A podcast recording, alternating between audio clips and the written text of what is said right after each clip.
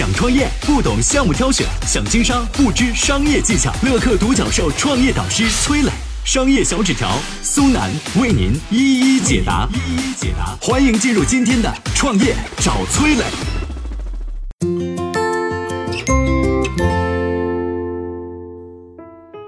全国开店七千家，疯狂布局小县城，让很多网红奶茶店头疼的蜜雪冰城是如何发家的？为什么它能遍地开花呢？有请崔磊，有请崔磊。现在一说到这个奶茶店啊，你可能想到的就是喜茶、奈雪的茶、COCO 这些网红奶茶，但你可能想不到，有一家奶茶品牌论门店数能吊打各路网红店，它就是蜜雪冰城。从路边摊做起，到现在已经有二十多年的历史了，全国开店超过七千家，比肯德基和星巴克在中国的门店数还要多。那蜜雪冰城究竟是怎么发家的呢？下面我们来谈谈这背后的故事。蜜雪冰城的创始人叫张洪超，出生在河南，是一个草根逆袭的典范。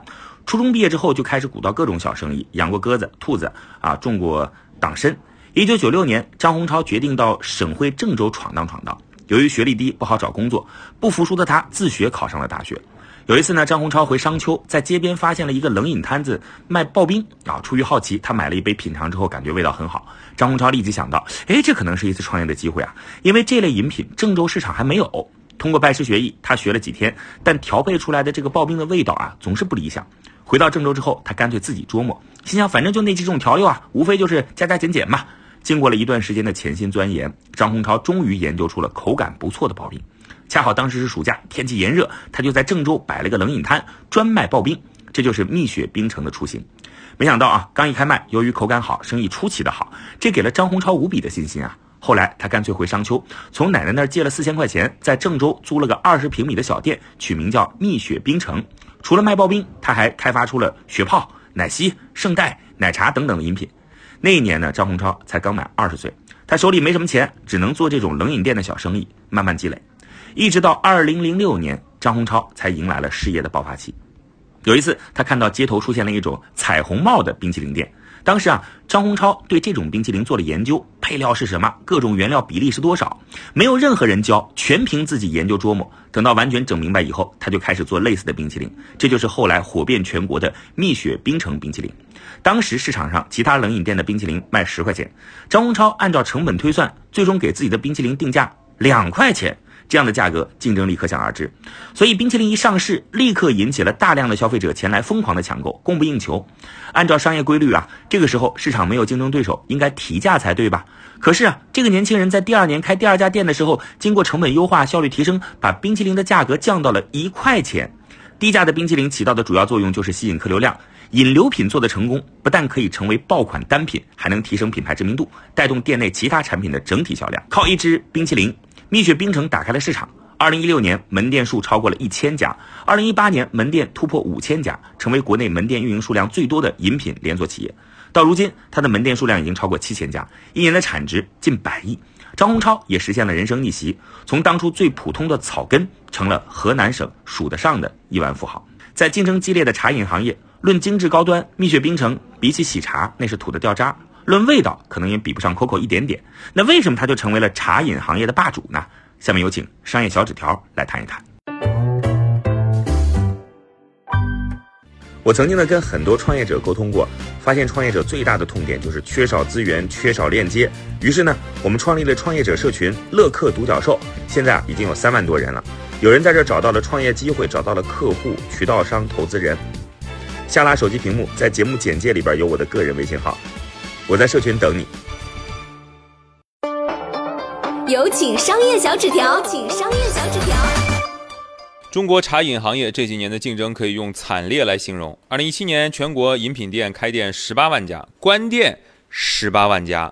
哎，一边开店一边关店，竟然成了常态了。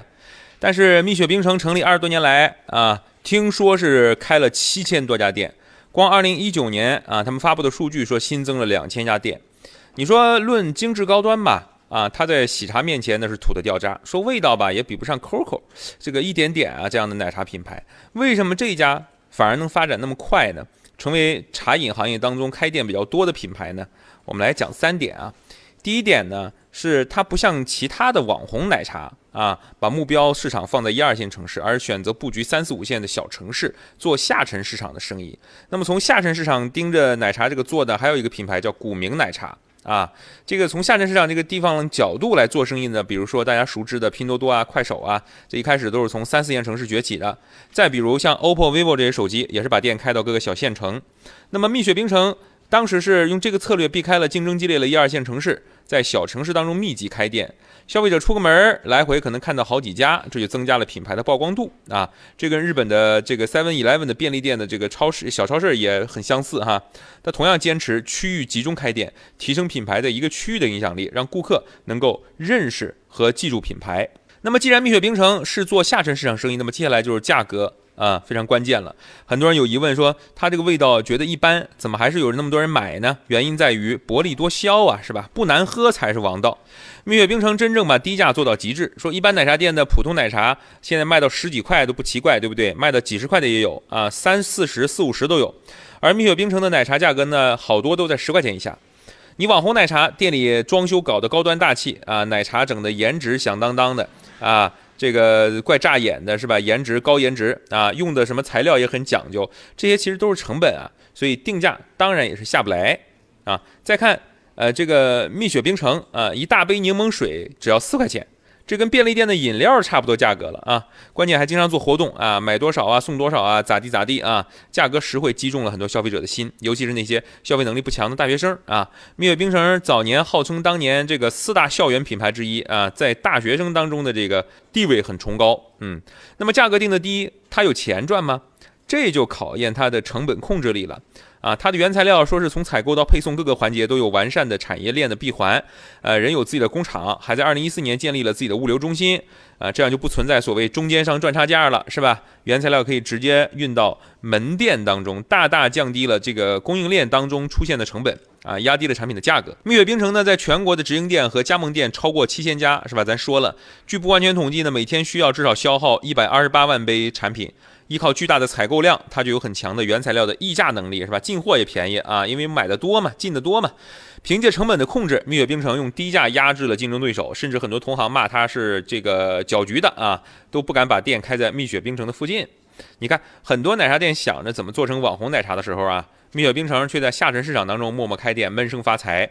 颜值高不高，是不是网红店不要紧，关键是它锁定了喜欢它的一部分的目标客户。